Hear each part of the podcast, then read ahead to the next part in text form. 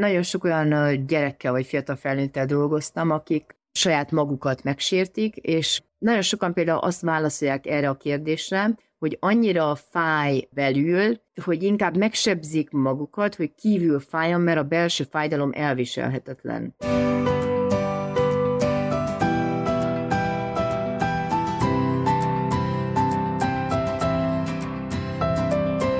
Sziasztok, ismét itt vagyunk eltel két hét és boldogan éltek podcast dr. Kádár Anna Máriával. Szia Anna! Szia István, köszöntöm én is a hallgatóinkat. Figyelj, most formabontó módon rögtön az elején, mert az utóbbi két vágáskor hallod, nem a hőségriadót, amivel most vesszük föl, hanem az izgalomtól gyöngyözött a homlokom, hogy belefértem az első öt percbe, hogy belemondjam azt a spotot, hogy most elmondom, hogy Jó. köszönjük szépen a Podcast Pioneersnek, a Vodafone sokszínű tartalmakat népszerűsítő programjának, hogy ezt az adást is támogatja. Az utóbbi kettő nagyon csiszes voltam, ezt most gyorsan elmondtam, és ugye egy kis visszacsatolás az előző részbe folytatjuk. Ugye azt ígértük, hogy folytatjuk, mert ugye egy nagy témába vágtuk a fejszénket, ez pedig ugye annak a körbejárása, Ugye azt mondtuk, a pokolba vezető út is jó szándékkal van kikövezve, hogy akár egy túlféltő szülő hogyan válhat mérgező szülővé, és ez aztán hogyan szülhet szorongó gyermeket. És amikor elkezdtük körbejárni ezt a témát, abban maradtunk, hogy akkor vizsgáljuk ezt meg a szülők oldaláról, vizsgáljuk ezt meg a gyerekek oldaláról, mert hogy sokkal összetettebb ez a dolog, mint hogy most egy ilyen headline nagyon jól hangzik. Mit nevezünk ugye mérgező szülőnek ezt, akirodalmat is hívtunk segítségül az előző adásban, akiben, ha esetleg maradtak fönn kérdések, mindig elmondjuk Patreonon, dupla olyan hosszú majdnem ez a rész, meghallgatható, tehát közel egy órás terjedelemben tárgyaltuk ezt ki annával, hogy mitől mérgező szülő a mérgező szülő. Erre kaptunk különböző útmutatásokat, és hogy, hogy akár jó szándékból is hogyan válhat egy szülő mérgező szülővé, illetve mik érik akár a saját gyerekkorában a mérgező szülőt, hogy sajnos ilyenné válik utána, de aztán ez hogyan csapódik le a gyerekekre, mert egy olyan gondolattal hagytuk félbe azt a beszélgetést, hogy ugye egy ilyen ö, bánásmód, az gyakorlatilag egy rassan ható méreggé válik. Na és akkor itt vegyük föl ezt a, ezt a fonalat annak kérlek, bár tudom, hogy amikor azt mondjuk, hogy szorongó gyerek, millió irányba el lehetne ö, mozdulni, ezt a fonalat te hogyan gördítenéd tovább a gyermek szorongását, mondjuk akár különböző életkorokra lebontva, hogyan kötnéd össze ezzel a mérgező szülő dologgal? Aztán persze lesznek még itt kérdések. Honnan is kezdjük, mert rengeteg oldalról vehetem fel ezt a fonalat, de talán onnan, hogy, hogy vannak azért a szorongásnak olyan szintjei, amelyek normálisak adott életszakaszokban. Tehát nem kell hozzá egy mérgező szülő ahhoz, hogy a gyerek bizonyos szinten szorongjon. Tehát, hogy ezt szerintem érdemes tisztázni. Mert ugye a szeparációs szorongás így is, is ott lesz, ha hallgatott a gyerekmesét, ha nézett, nem tudom milyen rajzfilmet, ha helikopter szülő van, vagy nincs, az így is, úgy is ott van egy bizonyos fokon akkor ott van a teljesítményszorongás, ott van a különböző szociális szorongásoknak egy része, ami szerintem mindannyiunkat érint. Ott van az egzisztenciális szorongás, amikor a gyerek attól fél, hogy elveszítheti a szülőket, rádöbben az élet végességére.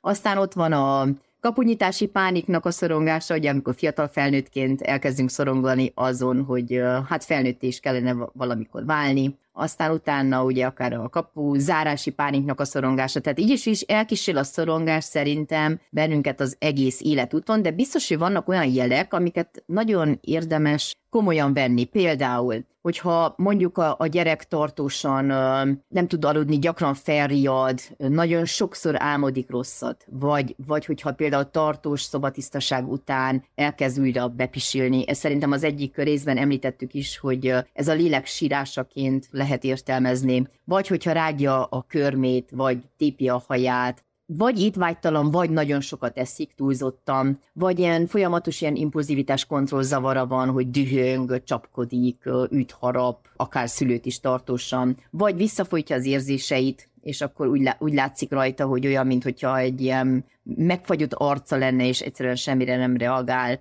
Vagy hogyha nagyon-nagyon feeling, vagy hogyha elkezd változni a viselkedése, például nagyon ilyen cserfes kisgyerek volt, és hogy most nem kezd beszélni helyzetekbe, vagy nem mer egyedül lenni, hogy folyamatosan ott kell legyen mellett a szülő, vagy sír, hogyha az anyuka vagy az apuka ott hagyta őt iskolába, vagy nem mer dönteni kérdésekben. Nagyon sokszor látom ezt a helyzetet, amikor túl sok döntési szituáció van, hogy most menjek, maradjak, ilyen fagyit vegyek, olyan fagyit vegyek. Tehát még a legegyszerűbb kérdésekben is tanácstalan, vagy hogyha elkezd a teljesítménye romlani már kisiskoláskorban, vagy még egy nagyon fontos ilyen tényező, hogyha gyakran beteg, tehát, hogy gyakran vannak ilyen, tehát olyan tünetek, amik tartósan visszatérnek, akár az orvosi beavatkozás... Tudsz ilyet mondani? Például ilyen hasfájás? Igen, ilyen tehát akár a hasfájás, tehát hogy, hogy, hogy rengeteg ilyen tünet lehet, igen, hasfájástól kezdve, minden olyan betegség, aminél nem mutathatnak ilyen orvosi, fizikai problémát, hanem pszichés tényezőkre vezethető vissza. Ilyenkor mindig szól amúgy a,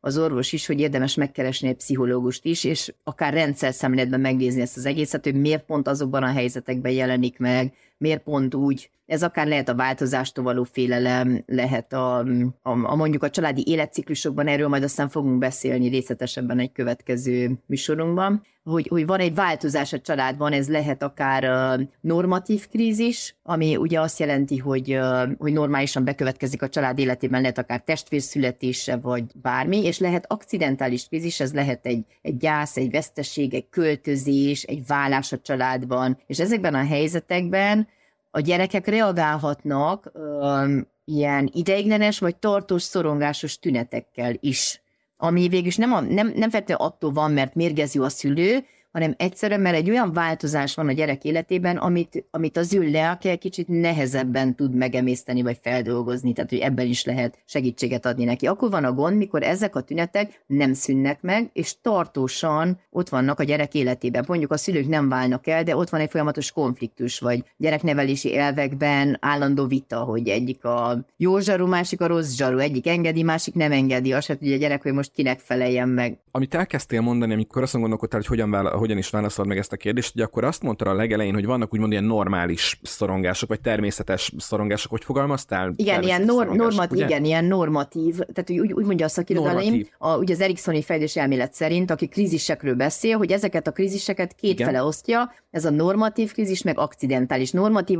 ami minden gyerek életciklusában megtörténik, és a család életciklusban, és akcidentális. Ezekre mutat példaként például a szeparációs szorongást és társait, igen, igaz? Igen, igen, igen. És igen. Akkor az akcidentális pedig, amit mondtál, például a vállás, a hirtelen halál Igen, hasonló? baleset, betegség, Igen. stb. És utána elkezdtél ilyen tünetszerűségeket sorolni, vagy ilyen árulkodó jeleket sorolni. Azok melyikre jellemzőek? Tehát a, a normatív szorongással együtt járnak-e mondjuk ilyen látványosabb úgymond jelek, vagy azok valahogy természetesen elrendeződnek az életben, vagy pedig nehéz ilyen szempontból egy kicsit belőni a szülőnek azt, hogy most az egyik vagy a másik krízis helyzet okozza azt, amit látok? A minden egyes szorongásos helyzetben megjelenhetnek ezek a tünetek. Ugye az a különbség, hogyha lejár a krízis, akkor megszűnnek.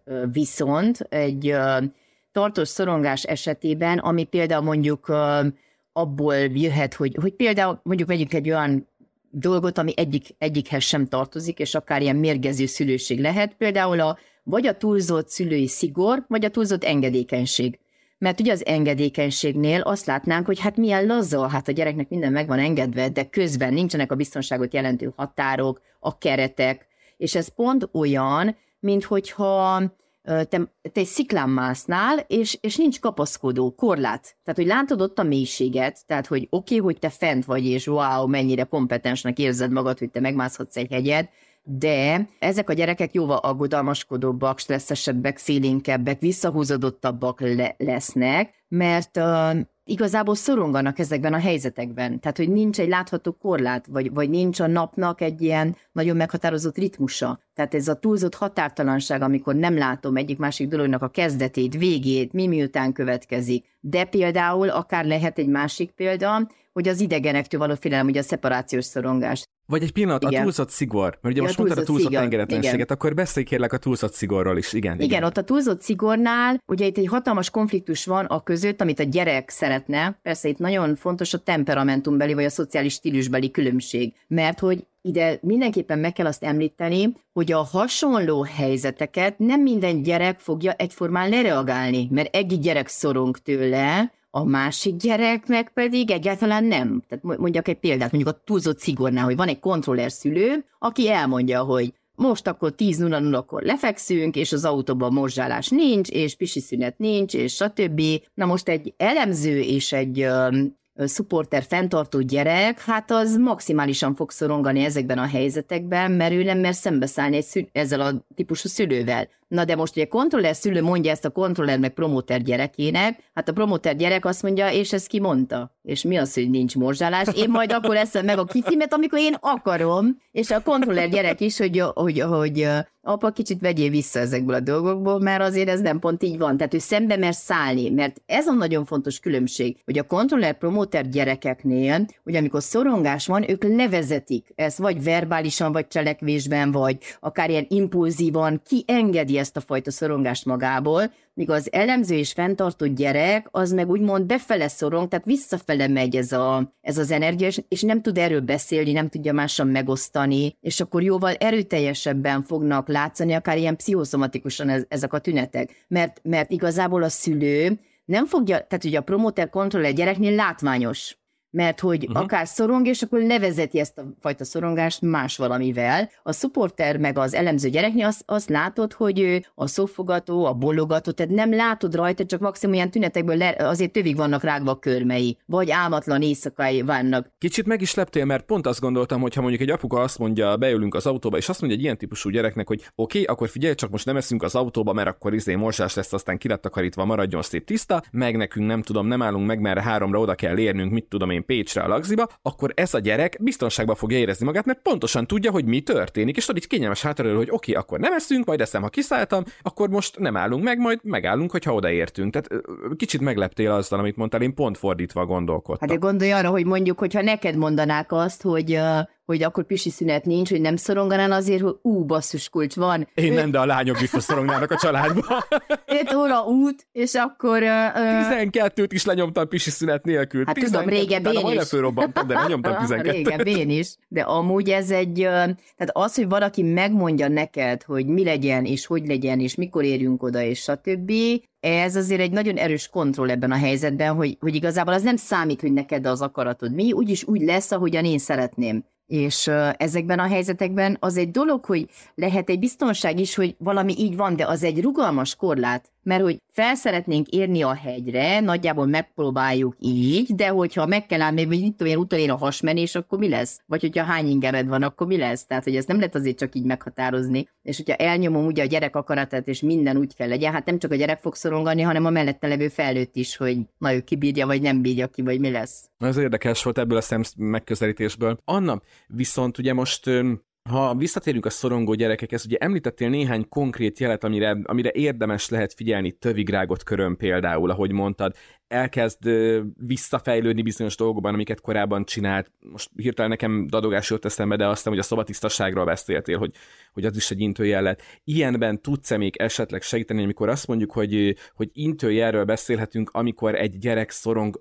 Ezek szerintem főképp ugye ilyen óvodás kisiskolás korú tünetek voltak, de aztán ugye ott van a prepubertánskor, a serdülőkor, amikor aztán javicska tévelek, de szerintem még kicsit ugye az életkori sajátosságához is hozzátartozik a szorongás, hogy ugye, ahogy mondtad, elkezdi keresgélni a helyét a világban, és ez neki alapból egy szorongás saján, még úgyis, ha idézélvetével öt csillagos szülők, meg mindenféle téren támogató szülők vannak körülötte. Igen, tehát hogy nagyon fontos, hogy életkorilag teljesen másként kell kezelni ezeket a szorongásokat. Még ugye a kiskorban vannak ezek a szeparációs szorongásos dolgok, de ott általában kéznél van a szülő, tehát hogy nagyjából azért ott vagyunk, meg az óvoda az egyik legnagyobb lépcső, ugye a leválásnál, meg a beszoktatás kérdései, de hogy már nagy óvodáskorban ugye a sötét, a magasság, valaminek az elvesztésétől való félelem. Aztán jön ez a kisiskoláskor a betörő villámlás, például ez egy nagyon gyakori szorongás, a haláltól való szorongás, ez már a 12 éves korosztály, és 12 éves kor után jönnek a szociális félelmek, ez a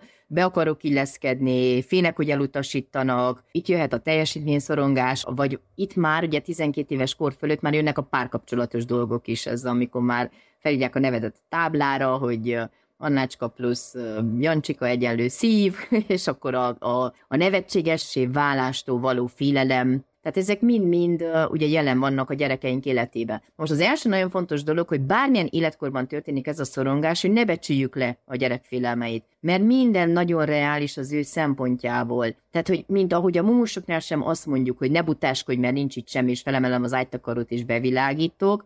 Tehát, hogy abban a percben, hogyha hogyha elfogadom, és megértem az ő félelmét, és valahogy azt sugárzom, hogy, hogy hogy nyugodtan, biztonságban beszélhetünk erről, hozzám bármikor fordulhatsz, hogy jogod van szorongani, félni, tehát ne, nem akarom bagatelizálni ezt az egész érzést, akkor már is ugye felkészítettem a gyereket arra, hogy beszélhessen erről. Mert abban, abban a percben, hogyha én megfogalmazom az érzést, megfogalmazom a félelmet, hogy, hogy tudok erről, erről nyíltan beszélni, az egy nagyon-nagyon fontos ilyen kapcsolódási lehetőség, sőt az érzelmi intelligencia fejlesztésnek egyik legfontosabb eszköze, hogy kapcsolódjon, hogy, hogy verbalizáljon, hogy, hogy, hogy én empátiát tudjak mutatni ezzel kapcsolatosan, hogy, hogy mintát arra, hogy ezeket hogyan lehet szabályozni, hogy akár be is skálázhatom, például ez egy kognitív viselkedés terápiás technika, hogy nullától tízig való skálán, ezt például egy kisiskolással meg lehet ugye tenni, hogy milyen erősségű ez a félelem, négyes, vagy ötös, vagy tízes,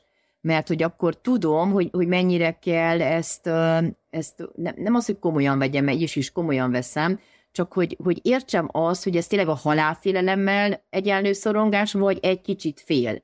És nagyon fontos az is, hogy ennek megfelelően tudjam, tudjak egy reális elvárást támasztani egy gyerekkel szemben, mert ugyanúgy visszatérve a szociális stílusokra, úgy ugye egy supporter meg egy analyzer típusú gyereknél a komfortzónából való kilépés, ez mindig szorongás, és hogyha őt egyből ki kell lépjen, és egyből meg kell tegyen dolgokat, akkor persze szorongani fog, egy gyerek, aki ugye fél a nyilvánosság előtt való beszédtől, és akkor jönnek kontroller apa, és azt mondja neki, hogy de igen, és te most ezt a hosszú verset meg kell tanuld, mert nem fogsz engem röhögtetni, hogy ott te csak hátul a fa vagy, mert hogy ez így van, és nálunk mindenki szaval, és nálunk mindenki színész, és hogy most ki kell állni. Mert abban a percben, hogyha, hogyha tudom, hogy ez, ez egy irracionális elvárás, hogy ő nem fog egyből egy ilyen nagyot lépni, és hogy, hogy szépen lépéseként tudjuk ezt megtenni, de ott ismernem kell a saját gyerekemet, hogy mi az, ami neki való, mi az, ami nem. Például egy szorongó gyereket nem fogok egyből egy egyhetes táborba elküldeni, hanem kezdem vele egy délelőtti táborral, ahol ott van négy-öt órát, délbe kiveszem, és még nem kell ott aludjon. Tehát, hogy ez hiába, mit tudom én, öt éves, hat éves a gyerek, és azt mondják, hogy na, attól kezdve lehet, de egy nagyon szorongó gyereknél, nagyon elemző gyereknél például, vagy ott, ahol túl magas elvárások vannak, ő teljesen negatívan fogja megélni ezt az egész történetet. És akkor ez itt a reklámhelye, Igen. ez itt a reklámhelye, hogy az Igen. életmeséknek az egyik nyári epizódja kifejezetten a táborozásról fog szólni. Javaslatodra egyébként, Igen. mert ugye mondtad, hogy egy életmeséket, ugye mi a Patreon exkluzív minisorozatunk, szenteljünk egy epizódot a táborozás témakörének, pont szerintem ebből a gondolatból kiindulva, amit most itt megnyitottál. Igen, meg a, tehát ez, hogy a saját ütemében próbáljon ki új tevékenységeket, ez nagyon-nagyon fontos, mert ez pont olyan, mint hogy valaki nagyon szereti a kihívásokat, meg a magasságot, hogy nekem is, hogy engem felvinnének egy nagy hegyre, és most akkor köteleken csúszak le, nem tudom honnan. Jó, én is 13 barlangba be kellett menjek ahhoz, hogy azt a tériszonyomat, ami volt, az olyan szintre tudjam hozni, hogy most már kezelhető. Most is félek, de most már nem halálfélelmem van, hanem most akkor tudom, hogy megbeszélem saját magammal, és akkor melyek azok a lépések, amiket én felnőttként végig tudok tenni, nem hogy egy gyerek. Nagyon fontos az is, hogy alternatívákat ajánljunk fel. Például akár ott vagyunk egy nyaraló helyen, és ez mindig nagy kérdés, hogy ott vannak azok a nagy vízicsúzdák. És hogy mi most melyiken csúszunk le? A piroson, vagy a kéken, vagy a zöldön? És úgy nem egyből felvinni, mert nagyon sok kontroller a szülő nevetségesé teszi a gyerekét, és azt mondja, hogy na hát óvodás pocokás vagy, hát akkor most miért azon a kicsit csúzzám, miért nem ezen a nagyon, és hogy majd együtt. De hogy a gyereknek az nem élmény, és nem élvezet. Tehát akár nemet is tudja mondani, akár egy vidám parkba, hogyha ő fél és szorong azon a helyen. Tehát, hogy ne kényszerítsük bele olyan helyzetbe, ami, ami neki túl nagy szorongást okoz. Uh-huh. És hogy uh, mindenképpen legyen egy pozitív visszajelzés is, hogy, uh, hogy ezt jól csinálta. Tehát ne legyen olyan nyilvánvaló, hogy uh-huh. hát persze, hogy megcsináltuk, hogy ez igen, és, uh, és, és az, hogyha van neki egy pozitív érzése azzal kapcsolatosan, hogy egy kis lépcsőt meg tudott tenni, akkor jóval biztonságosabban megy a következő fele, meg aztán Ugye az is nagyon fontos, hogy hagyjam egyedül próbálkozni. Hát már egy kis óvodás gyerek is, mert a helikopterszülők nem fogják hagyni, hogy csak velem kézenfogva csúszhatsz le. És a gyerek már ugye a kortárs csoportjában nevetségesé válik, hogyha ő mindig az anyukájával csúszkál, nem tudom milyen uh-huh. ilyen fizi csúszdákon. Jogos, jogos. Ö, amiről még szerettem volna, egy pár percünk még van, amiről még mindenképpen szerettem volna legalább ilyen fölvillantás szintjén kérdezni tőled, Nemrég jött ki a Hintalóban Alapítványnak a 2002-es gyerekjogi jelentése, egy viszonylag hosszan listázzák a magyarországi gyerekeknek a, a helyzetét, és egy-két szemelvényt emeltem ebből ki, mert szerintem kapcsolódhat a témánkhoz. Az egyik ilyen szemelvény ebből a jelentésből, a magyar tizenévesek körében átlag feletti a dohányzás és az alkoholfogyasztás elterjedtsége.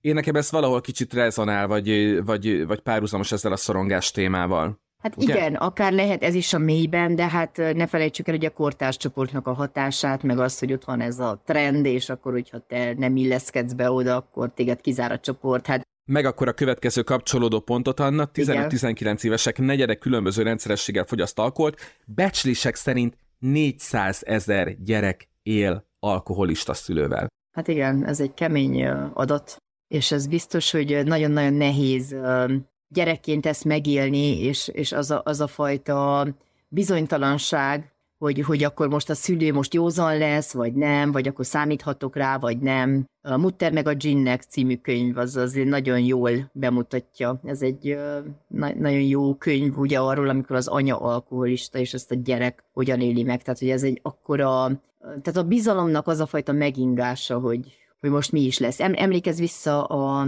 most mindezen a filmnek a címén gondolkozok, Paid forward, az ad tovább. Tudod, amikor a kisfiú felrajzolja azt a képletet, hogy mindenki három embernek kell segítsen, és akkor uh-huh. az is a következő háromnak, hogy ő is alkoholista anyukával él együtt. Uh-huh. Ez egyébként egy nagyon gyakran visszatérő motivum, és azért is szerettem volna, hogy dobjuk ezt be legalább említés szintjén ebbe az adásba, mert én azt gondolom, hogy ez egy olyan dolog, amiről, amiről nagyon-nagyon kéne beszélni, Anna, és szerintem egyébként, ha már volt korábban ilyen részünk, szerintem ez még, meg még nem egy kellő nyíltsággal kezelt dolog. Igen. Meg hogy, hogy ugye erre sokszor ezt az apa alkoholizmusához kötik, de mi van akkor, amikor az anya alkoholista, tehát vagy, vagy akár mind a két szülő alkoholfüggő, és ott van egy gyerek, aki ugye úgy éli meg ezt az egész rendszert, hogy ez gyakorlatilag egyik persze a másikra eltűnhet mögül le, mert akár a nem megy haza a szülő, vagy akár bevonul alkohol elvonó kurára, vagy akár visszaesik, vagy bántalmazás történik közben, tehát hogy, hogy ez egy hát maga pokol sokszor egy ilyen helyzet. Hát ö, szerintem említettem az egyik műsorban Bólébál című könyvet, Paulinyi Tamásnak a igen, Bólébál című igen, könyve, igen, de azt emlékszem. is mondtam, hogy ez nem egy nyári olvasmány, tehát hogy ne tengerparton kezdje senki olvasni. Én sajnos tengerparton olvastam el. Amúgy egy nagyon jó könyv,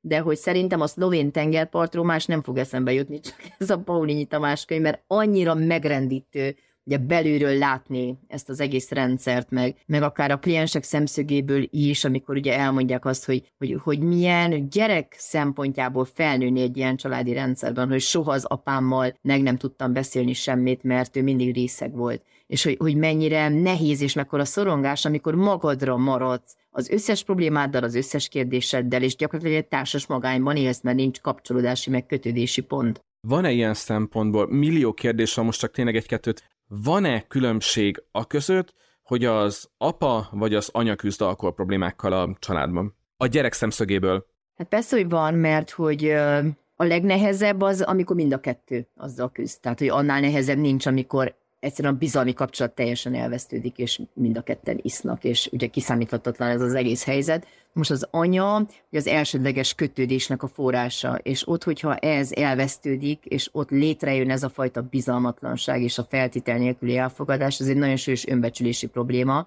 de ugyanúgy az apánál is, mert hogy hogy az apa kell validáljon, ugye pont a világba való kilépés, a, az elindulás, hogy merjél felnőtté válni, merj elszakadni ettől a, a, a biztonságot jelentő ugye komfortzónától, hát ott, ott meg abból a szempontból nehéz. Tehát, hogy, hogy mind a kettő esetén ez még nehezebb, mert a teljes fejlődési szintén van egy ilyen gátlás, hogy, hogy akkor a szorongás, és olyan parentifikált gyereket termel ki ez a rendszer, ugye aki ő kell legyen a gyerek, aki mondjuk ellátja az anyát, vagy az apát, vagy gondoskodjon a testvéreknek a, ugye a fiziológiai szükségleteknek a kielégítéséről, tehát hogy hány és hány ilyen történet van. Hogyha már a legutóbbi a, ennek a résznek az előző fejezetében, tehát amikor a mérgező szülőkről beszéltünk, szóba került ez, akkor most újra szóba hoznám. Legyen ez egyébként a reklámhelye, mert a, az Impulzív magazin ugye technikával segítette a Kultfesztiválon a különböző nyári fesztiváladásainak az elkészültét. Az Impulzív magazinnak a podcastjában beszélgettem nemrég dr. Tárnok Sanettel, emlékszel, mondtam a Vadaskert Igen. gyermek és ifjúságpszichiátriai kórháznak a neuropszichológusával, arról, hogy ugye, ugye ezt a gyerekek miért válnak egyre többen szorongóvá, ugye ő nyilatkozta azt, hogy a tízszer szerenyen dolgoznánk a vadaskertben, akkor is kevesek lennénk. Annyira megnőtt, főleg a Covid után a, a szorongó gyerekeknek a száma, és amire szerettem volna, hogyha még egy pár gondolat erejéig kitérünk, aztán tényleg hagylak, mert tudom, hogy szaladnod kell, hogy ugye a szorongás az egy olyan veszélyes dolog, ami adott esetben akár önsértésig fajulhat. Onnan van még visszaút egyébként? Igen, én nagyon sok olyan gyerekkel vagy fiatal felnőttel dolgoztam, akik, hát ugye ez a falcolás, vagy a kezem, vagy a lábon, ugye saját magukat megsértik, és hogy nagyon sokan például azt válaszolják erre a kérdésre, hogy annyira fáj belül, hogy inkább megsebzik magukat, hogy kívül fájjon, mert a belső fájdalom elviselhetetlen. Tehát, hogy, oh, hogy nagyon emlékszem erre a mondatra, amit egy olyan lány mondott, akinek börtönbe volt az anyukája, és, és azt láttam, hogy most azért, tehát fiatal felnőtt korára rengeteg minden megváltozott, mert ugye lett annyi önbecsülése, le tudott válni a családi rendszerről, ugye most már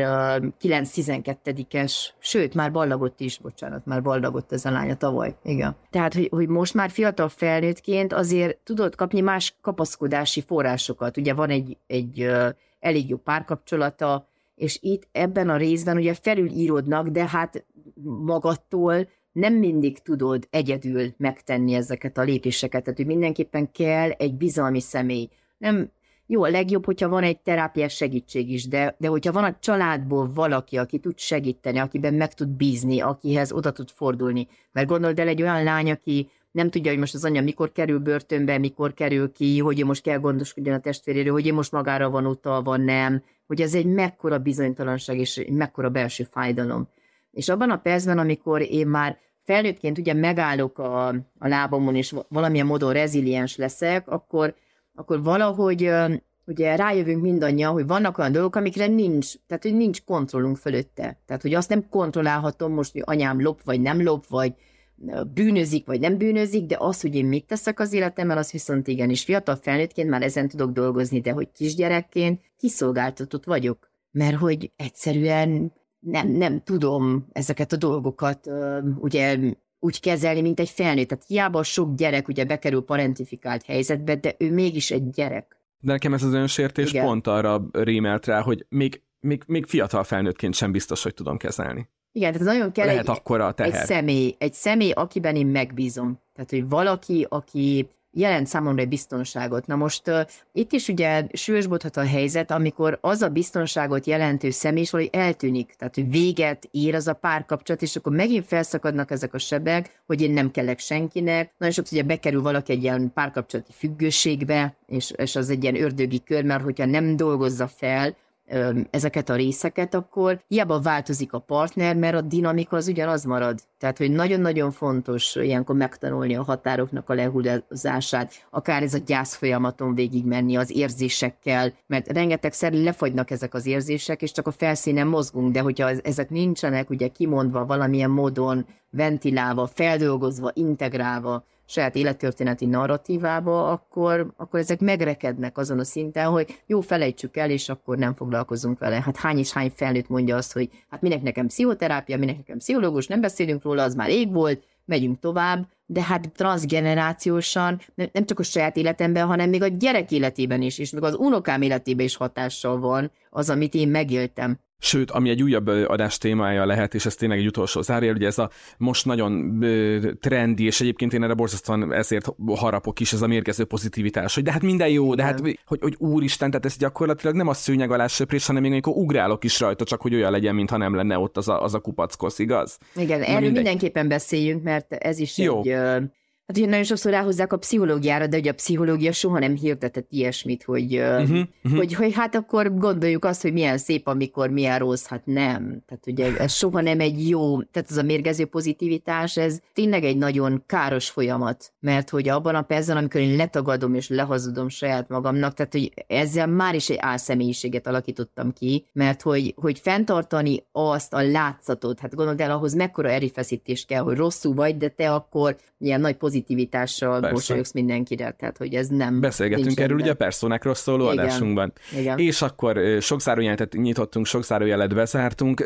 Nagyon bízom benne, hogy rengeteg kapaszkodó vagy gondolatébresztő mondat hangzott el. Szerintem ez egy nagyon-nagyon tanulságos dupladás volt, és köszi szépen Anna ezt a rengeteget, amit tényleg adtál nekünk ezekben az elmúlt percekben. Eljutottunk addig a pontig, hogy el kell köszönnünk, mert hogy Anna szalad terápiára? Igen. Terápiát tartasz? terápiát Anna szalad. Ugye én, én legutóbb órára szaladtam, azt lett igaz előző adásnak, most neked kell szaladnod terápiát tartani, de mielőtt Annát elengedjük, gyorsan elmondjuk, hogy nagyon szépen megköszönjük, hogyha a különböző felületeket, ahol hallgatsz bennünket, ott beköveted az adást, értékeled az adást, megosztod az adást másokkal, hogy mások is boldogan élhessenek, illetve tapasztó Orsi elmondta, föliratkozol a YouTube csatornánkra, mert a föliratkozás fontos. Köszönjük szépen, illetve ezt is mindig elmondjuk, Patreonon bővített adások, tehát ami 30-40 percben szokott megjelenni Spotify-on, az Patreonon nagyon gyakran egy óra, egy óra plusz terjedelmű adás, tehát nagyon sok kérdésre esetleg választ kaphatsz még, ami nem hangzik ilyenkor el. Ami viszont szintén fontos, és boldogan éltek infokukas gmail.com, ha bármi kérdésed fölmerül, írd meg nekünk, Patreonon is hozzá lehet szólni, ott is kaptunk már témajavaslatot életmesékre is, adásra is, illetve Instagramon, Facebookon megtalálsz bennünket, tudsz követni bennünket, köszönjük szépen, hogyha megteszed, és nagyon szépen köszönjük Anának, hogy ismét itt volt velünk. Én is köszönöm. Neked is, István, meg a hallgatóinknak is. És hát ugye ez, Igen. Uh, ugye nyáron azért ez elég két nehéz téma, de szerintem uh, fontos uh, ezekről akkor is beszélni, hogyha nem feltétlenül aktuális, mert ugye a prevenció pont azt jelenti, hogy szülőként is legyünk folyamatosan önreflexívek, önmagunkkal kapcsolatosan is ismerjük fel ezeket a jeleket. Úgyhogy köszönjük szépen, hogy velünk tartottatok. Úgy imádom, amikor te zárod le. Mindig sokkal jobbakat mondasz, mint én. Ilyenkor olyan jó dolgokat teszel hozzá. Úgyhogy köszönjük, hogy itt voltatok, köszi, hogy itt voltál, Anna, találkozunk két hét múlva. Illetve a nyáron még lehet, hogy meg is lepünk benneteket, mert nem biztos, hogy csak két hetente fogunk találkozni. Sziasztok! Sziasztok!